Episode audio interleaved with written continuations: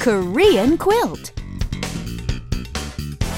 Heidi ho, everybody. Welcome, welcome to Korean Quilt. I'm Richard. and I'm Anna. Welcome, welcome. Welcome, okay, welcome. So here's the situation you're at a party or some social function, and it's pretty much, well, a bust. So you want to leave, and you're thinking to yourself, now how can I extricate myself from this mess without looking horribly rude? Korean quilt to the rescue. Oh, Korean quilt man. Yes, woman, hear me roar. You're in trouble and need to leave. That's what the K on my chest is painted there for. I'm going to take off now. 먼저 갈게요. Oh, perfect. 먼저 갈게요.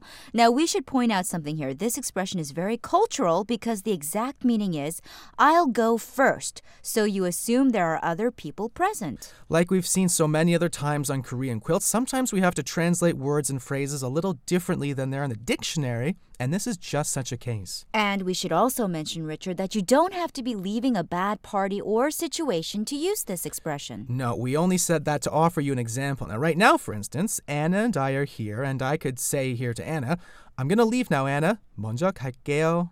The inference here is that I'm leaving while Anna is staying. Or the other way around. Richard, I'm going to take off now, okay? 먼저 갈게요. Right, now one more character we can throw in there is the subject, namely I, which is 저. Okay, so making the sentence 저 먼저 갈게요. I'm Eh. taking off now. Exactly. And in response, I'd say 먼저 가세요. Let's try that again, Anna.